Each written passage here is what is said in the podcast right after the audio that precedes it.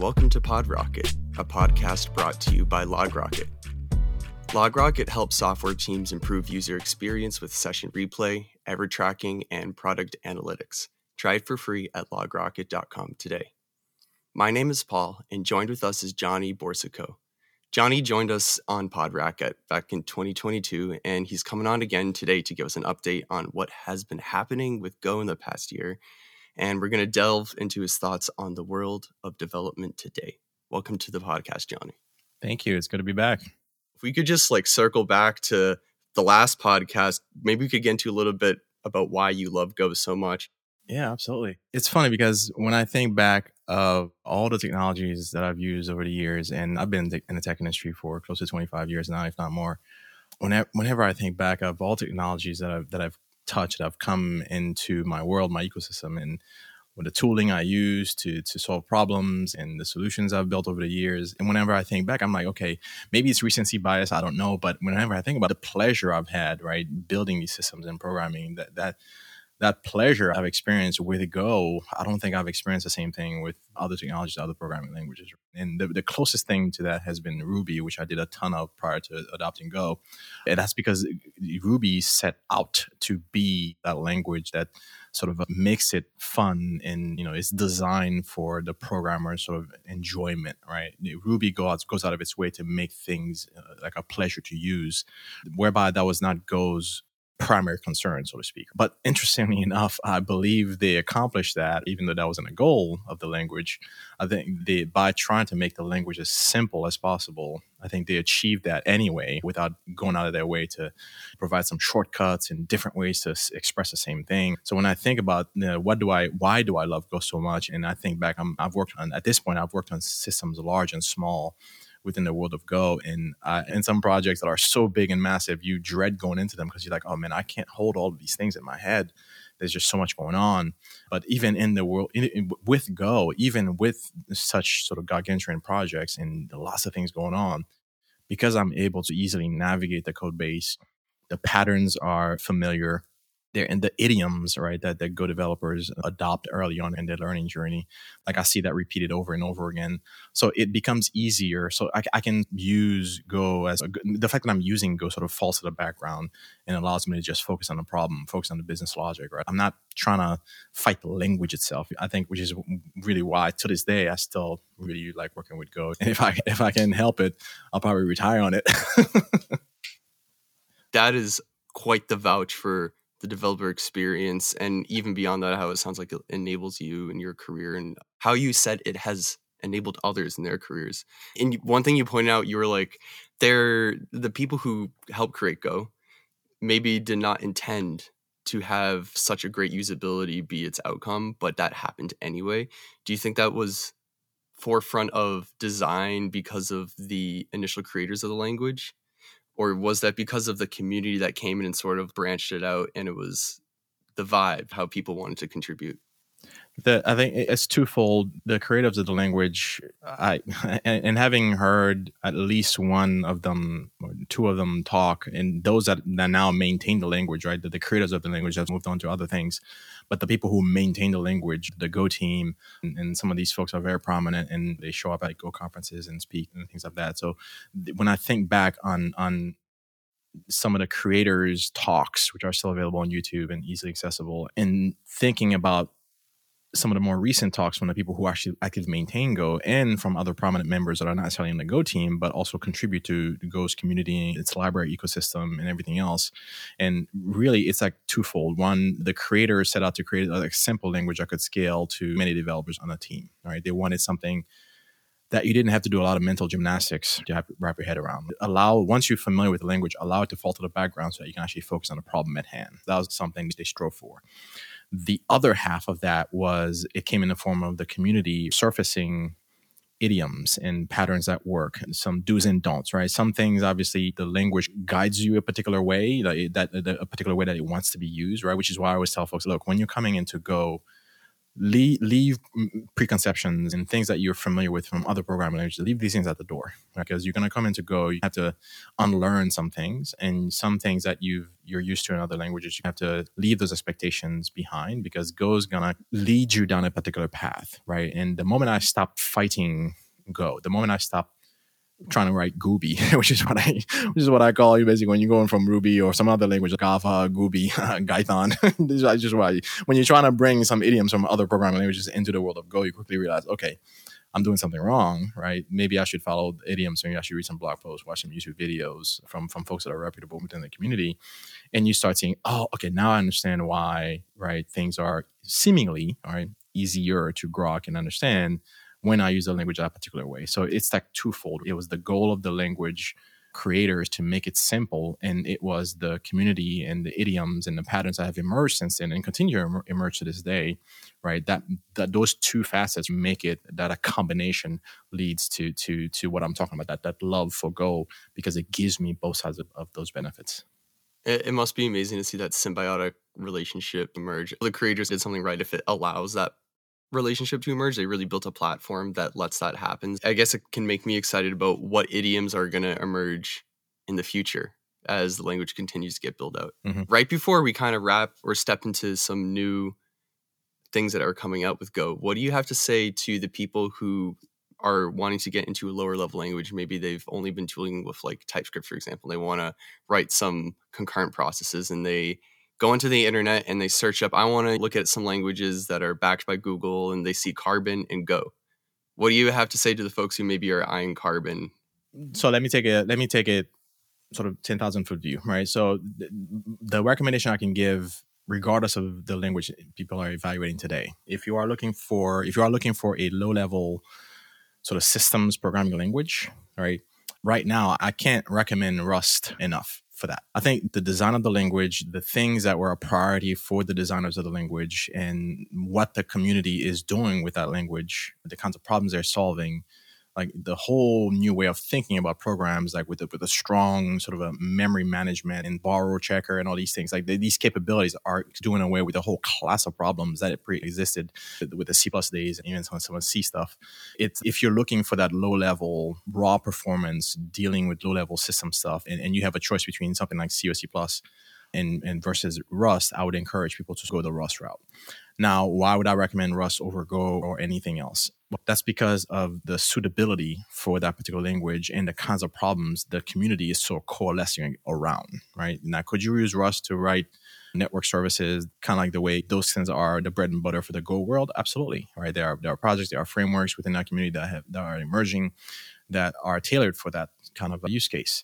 But that that world of building networked applications and services and message queues and distributed systems and, and cloud native applications, I think that world that realm still is very much dominated by Go. Right? You're talking systems like Kubernetes and NATS and and all these kind of highly distributed, highly concurrent systems. Like that is by far you know, dominated by Go. It could be that it's just timing. Go came at the right time. It was there at the right place. And some of the te- early technology decisions, technologies that know, people take for granted, for granted now, operating cloud infrastructure could be the timing. Had that done been done a different time, who knows? Maybe all of that would stuff would have been supported by Rust instead. Who knows? But I think Go supremely dominates in that space still. But it's not one or the other, right? You have a choice, right? And if you're ever in a sort of enviable position of making like such a low level decision, such a language choice for a particular venture, a new project, new company, whatever it is. That doesn't happen often for most of us, right? A lot of time we come into a you know a company or these decisions have already been made for us. We just have to fall in line follow the process, follow the patterns. But if you're ever in a position where you get to pick, or if you're trying to do a sort of a side project, you get to try different languages. Maybe you're coming from the TypeScript world. Again, whatever language you're coming from, you kind of leave your expectations at the door and then try to embrace whichever ecosystem whichever languages ecosystem you, you, dive into, try to embrace their patterns, their way to do things. Leave your their own, own way of thinking out the door, at least until you develop enough of an understanding, enough of commonality, the ways people build systems, right? And regardless of what the language syntax does, people are going to use the technology in a particular way. Learn what the ways are, and then start to make your informed decisions that mm, I like that, that pattern, I don't like that pattern, or heck, I like this language, I don't like this language for these particular use cases. Right on. And what's one example of I, I, I want to pick on like TypeScript in particular because it's one of the most used languages out there. But like choose anything if you have a good example. But I want to like double click on one example of one of these idioms you see people bringing into Go that really hasn't worked that well that they then left behind and accepted like the new way to do it and went over that bridge one the one that immediately comes to mind is you know a lot of people come into Go expecting to have exception handling. They're like, "Where's my try catch? Where's my finally? Where are all these things that I'm familiar with and from other languages?" And like I, I don't do TypeScript day to day, but I but I would imagine that it has some sort of ex- exception handling capability. You can bubble up errors and let something else handle it up the stack, whatnot. For the world of Ruby, I know it has you know uh, trying capabilities and exception handling in these things. Certainly, the Java uh, ecosystem has that, I mean, and pretty much virtually all recent modern programming languages have some sort of exception handling capability, right? You bubble up an error, you let something else up the stack handle it, or you try handle it locally, whatnot. So these things, people are coming into the world of Go expecting to to have these kinds of capabilities, and they realize, okay, Go's error handling, which I, when I say error handling, exception handling, I'm being very nuanced here, and I want to call out the attention to the nuance, right? Go does have error handling, it just doesn't have exception handling. So when I say exceptions, I mean you throw an error, something else catches it and does something with it. Go forces you to treat your errors as values right then and there which is why you see the, the pattern. people people tend to sort of hate when they first see it if error not nil everywhere in, the, in your code base. Like they they see that like why is this why what is all this noise? Why is every interaction to some subsystem capturing an error return and is this error not nil check all over the place? What is that? And that's the first thing that sort of strikes people and it, because it struck me and I thought it was weird. I'm like, why is there no exception handling? And then I realized, okay, Go treats errors as values like any other value of a given type, right, in your program. It just forces you to deal with the consequences of the possibility of an error right then and there. And I've, i think I've even seen papers, right, written, sort of a university research papers written on not Go specifically, but on, on the value of handling your errors at the time uh, at the call site. Basically, when you make a call to something, use maybe it's RPC, maybe it's whatever it is, some other part of your system. You make a call and you handle. You're forced to think about the possibility that something might have gone wrong right at the call site. And when you do more of that, the chances that some error is going to get bubbled up. Hopefully, something catches it up the stack, or that some makes it somebody else's problem. Somebody could be you, could be some other developer, whatever the case, right? Maybe you have some exception, global exception handler, when where all the things get logged out, whatever it is. The the you have you had fewer errors right in the programs where the errors were handled at the call site than they were if it, they were just left to bubble up to some other process for handle. That your programs were more correct or at least more resilient to to failure right to some certain failure modes than programs where you just let things bubble up. That, that whole understand that whole concept it, it took it takes usually takes people it took me a while to wrap my head around and to stop fighting the language. And yes can you have typed errors? Absolutely. You can say hey i can have different kinds of errors. I can have if i want to capture uh, if i'm being throttled by a remote system yeah, I can capture an error, create some sort of custom type, and bubble that up if I don't want to leverage part of the standard libraries mechanisms already. You know, whatever I can create custom error, error handling behavior. I can have custom types for certain things, right? I can have all of that richness of the type system, but I just I have to handle my errors where it happens. And I from my perspective, I've seen code that it's like the choice of do I return a value or, or an error, like that tuple sort of structure, is really left up to the developer. And then when you have exceptions combined with that, the lines become incredibly blurred. And stepping from that sandbox into a more concrete set of rails. I can imagine for sure how that reduces your overall surface area at the end of the day. It may not be fun all the time but you think about it it simplifies it right? There's fewer things to think about. If you know that okay anytime i make a call and i'm going to get that tuple re- return the error something that satisfies the error interface is usually the last thing that gets returned. And then go there's usually there's a two value return, especially for uh, when things could go wrong. Sometimes you see three, but it's more common to see two, whatever the value I'm looking for and the possibility of an error, right? When you see that pattern, there's no question that, oh, this thing returns an error. I need to handle it. It's like it automatic, right? And the biggest gripe people have with that is they're like, oh, well, now I have all this noise in my code that makes it harder to see what's actually going on in, in a given code block. I'm like, uh, trust me, you're gonna learn to literally read past those things, right? If I'm looking at a few files, I'm navigating a program with multiple Go files in there. Literally, my eyes have learned to sort of skip over the if error not nil checks. Like I'm looking for the statements where calls are being made. I'm like, I'm following a happy path. So I'm like, okay, the system does this. I, I could have a, a, function within a function. There are four calls made, and there are four error handling, uh, you know, conditionals in there. My eyes will literally see the four statements, and I'm because I'm looking for that happy path. What is what does this code block do? And then I see what, what gets returned. Only then do I go back and say, okay, when things don't go wrong for this particular role, what are the possible states? Right? What could go wrong if I make this call? Oh, you're if this call is go, goes wrong, you call some other subsystem, or you log it out, or you send you you mark your distributed tracing, whatever you want to use, your open telemetry call, whatever it is, you indicate some error of some kind, right? Then I'm like, okay, now I can start seeing how you choose to handle when things don't go right and things don't always go right. So that's the value. That's the beauty of that way of doing things. Could you write your Go and ignore all errors? Yeah, you could, but you'd be shooting yourself in the foot and you'd be basically not taking advantage of one of the biggest values of the language, which is really handle the possibility of errors because errors will happen. They will have. They, it's not if. It's not if. It's when. it's when, and I mean, you can type your errors, and we're gonna get into some of the new updates that ha- have come into Go in the past year. Before we do that, I just want to remind our listeners that this podcast is brought to you by LogRocket. LogRocket offers session replay, issue tracking, and product analytics to help you quickly surface and solve impactful issues affecting your user experience. So go ahead and try it for free at logrocket.com today. So, Johnny, if we're talking about typing errors, one thing that is very useful in typing are generics. And I know that's a new thing that's come out in Go. Do you think we could delve into that? Yeah, absolutely, absolutely. So the when folks talk about generics and Go, because of the history of Go and Go's lack of generics, the the you, you get you get a couple of different camps when it comes to generics when we talk about Go. You have the people that prior to the introduction of generics, all right, and I, I don't think generics was in the language the last time I was on the show, but since then it certainly has had that added. But and you get those people that basically that used to criticize Go for the lack of generics, right, as a primary sort of modern quote unquote modern language feature. That okay, I can't use Go because primarily it doesn't have generics and other things.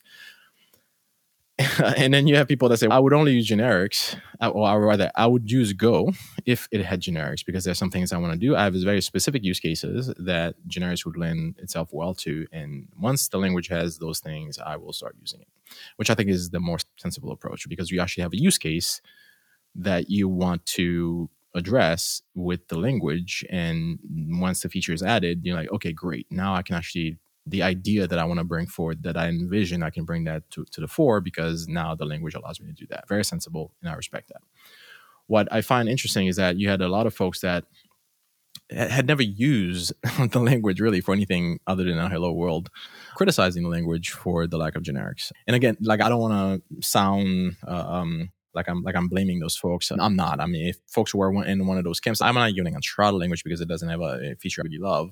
What like, and I've heard those uh, comments before in the past. What I usually would tell them is like, okay, could you at least try the language, right, using the mechanisms that, that it does have in lieu of generics. And there were basically three ways of doing that, right? There was basically was you writing a lot of boilerplate code to handle different types, right? So imagine you have a sum function, and prior to generics, if you wanted to sum integers and you wanted to sum also floats, you'd have had to create two separate functions, like a, maybe a sum ints and a sum floats, right, to basically handle the different types of lists of numbers that you want to sum. To basically, you could only do it, okay, for integers, I'm going to have one function, and for floats, I'm going to have another function. But the body of the function would have been virtually the same, right? You're iterating through the list, and you're accumulating a, a sum, and then you return that value, right? But that value right had to be of the type right of the numbers that you're sending in so if i'm sending in integers i have to return an integer back so i couldn't support both floats and integers on the same sum function. So I had to create two separate versions. You need to thread it through. Right, exactly. Either it's two separate versions of that function. So that's a boilerplate approach. And keep that in mind because we're going to come back to it because generics does something very interesting with that boilerplate. So the second approach was to use the empty interface. The empty, empty interface in Go basically means there's no type information, right? You can get to the underlying type when I pass this particular, when I call, when I invoke a function and I pass in that that argument. You basically you can say, hey, I want you know in the parameter in a, in a signature of the function, I want this parameter to basically to be of type empty interface, which means no type information. So I, I can't tell whether it's an integer or float, whatever it is, based on the function signature alone. But now, when I invoke my, my function, I could pass in a list of integers, I could pass in a list of floats, right? But inside of my sum function, then, right, even though I have one function, right, but because I'm receiving a list of empty interface, basically meaning a list of things that have no type information on, a, on their face, right, in the signature, inside of the function, now I had to do a type switch to figure out, okay, let me get to the underlying type of whatever it is I'm currently iterating on. All right.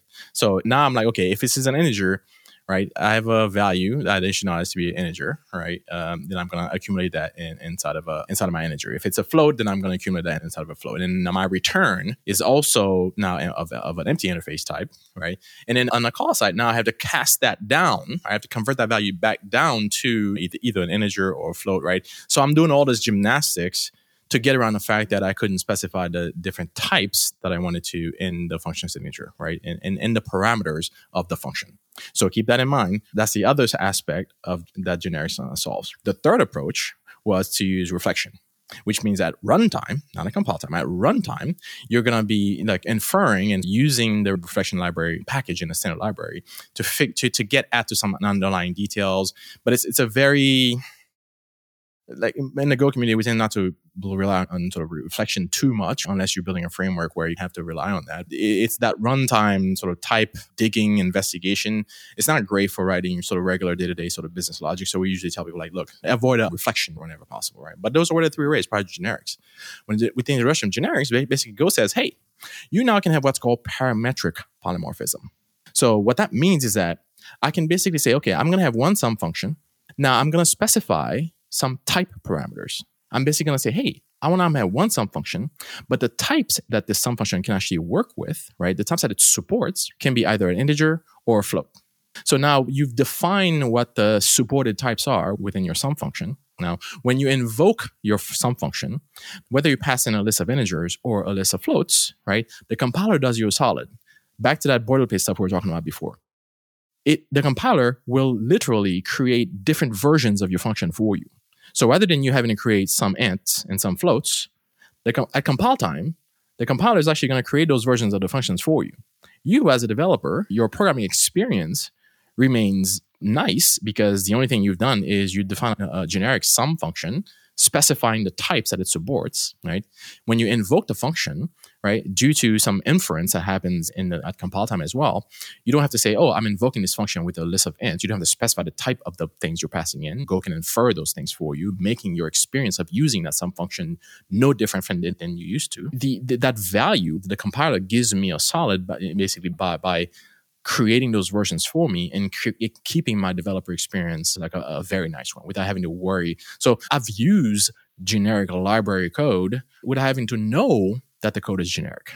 And that's the beauty of, that is the, one of the major reasons why it took some time to get generics into the language because the, the basically the community and the language designers wanted to make sure that using your usage of Go didn't change because generics was introduced. And that's exactly what happened. Generics was introduced right? And nobody had to change the way they write Go.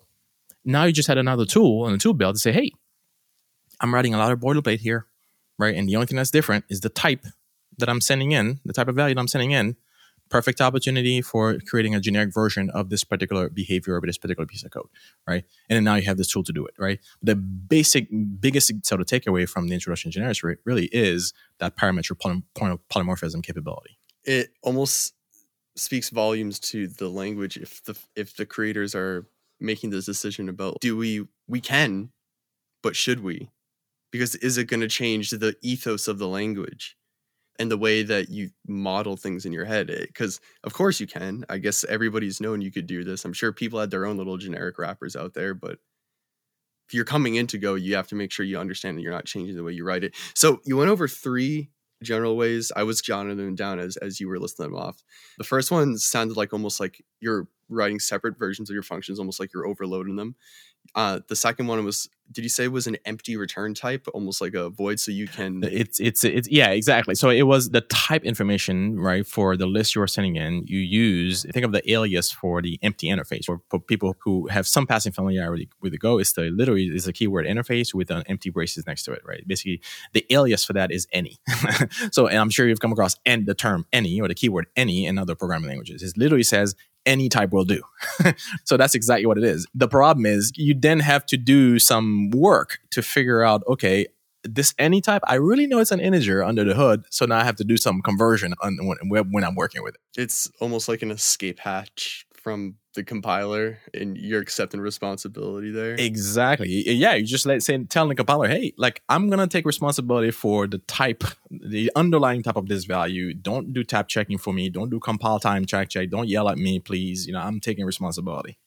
And the third one you mentioned was using reflection, which is like an internal thing which gets the metadata from the runtime, but not advised for the majority of not no not for your day to day i can definitely see the use for it and have seen the use for it and when you're building like frameworks or orms or anything of that nature where you need to library that's really general purpose kind of thing.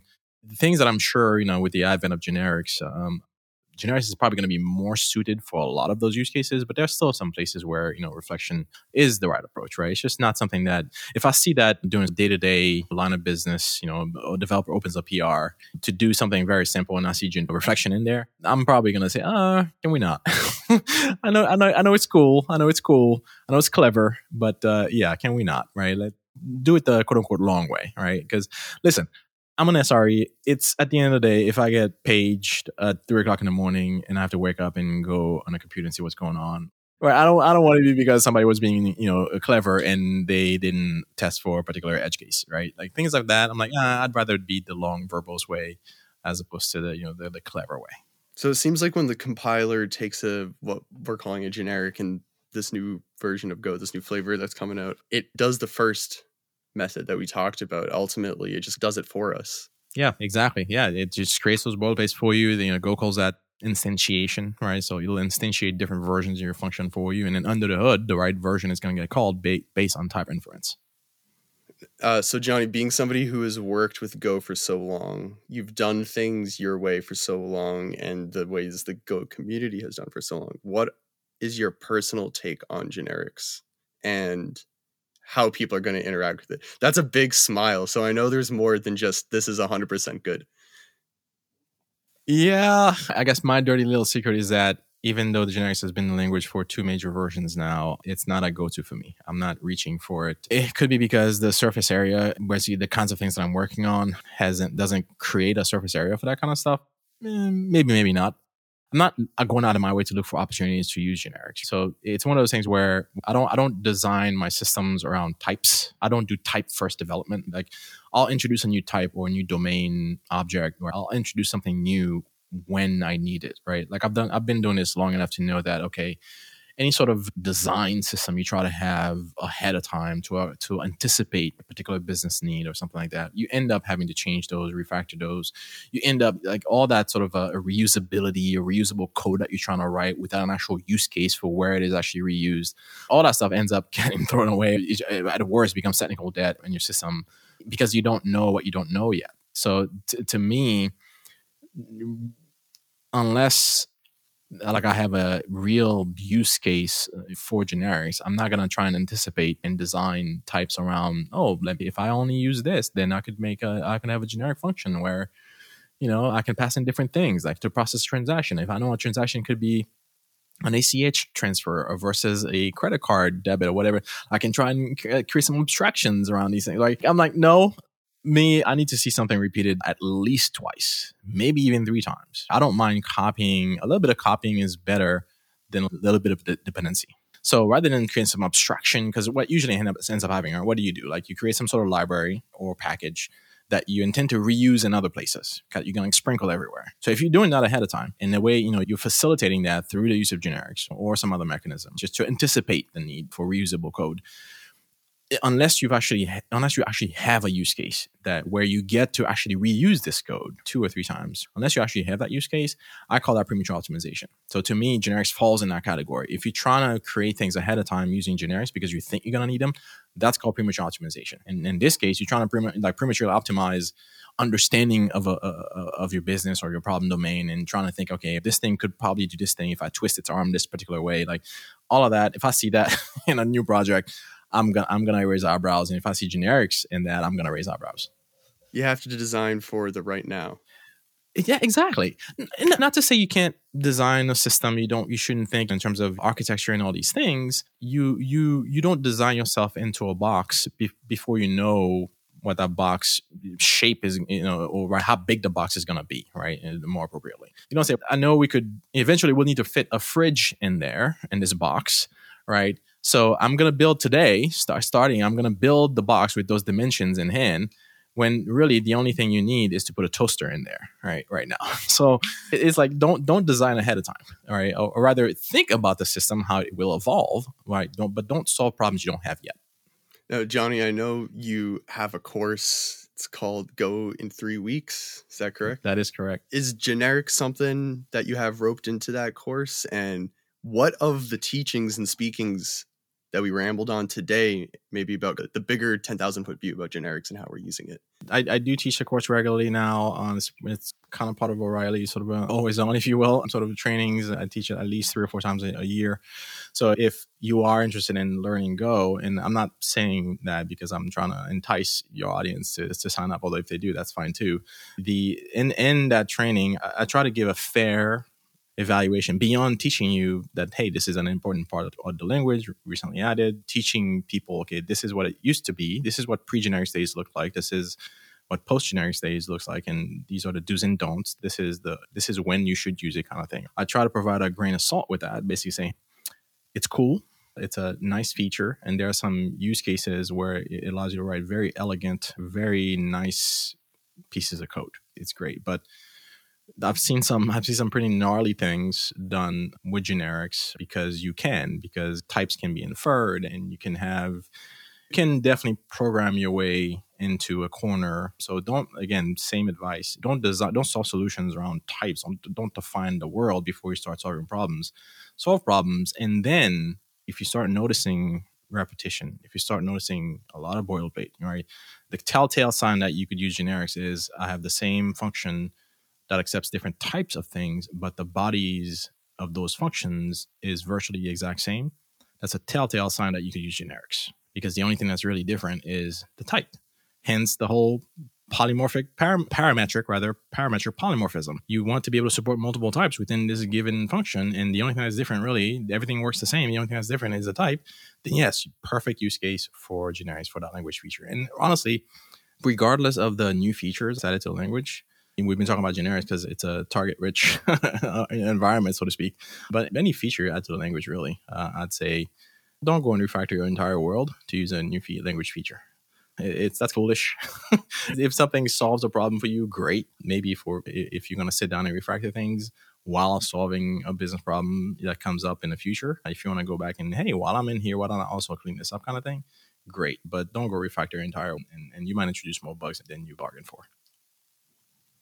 And in general, if people were to look at the Go three weeks course, I mean, Go can be a daunting language when you're looking at it. Do you usually find that if you're getting all the way down to the point where you know how to break the rules, you know the rules so you can break the rules, sort of like how they say in music, to the point where you can use generics.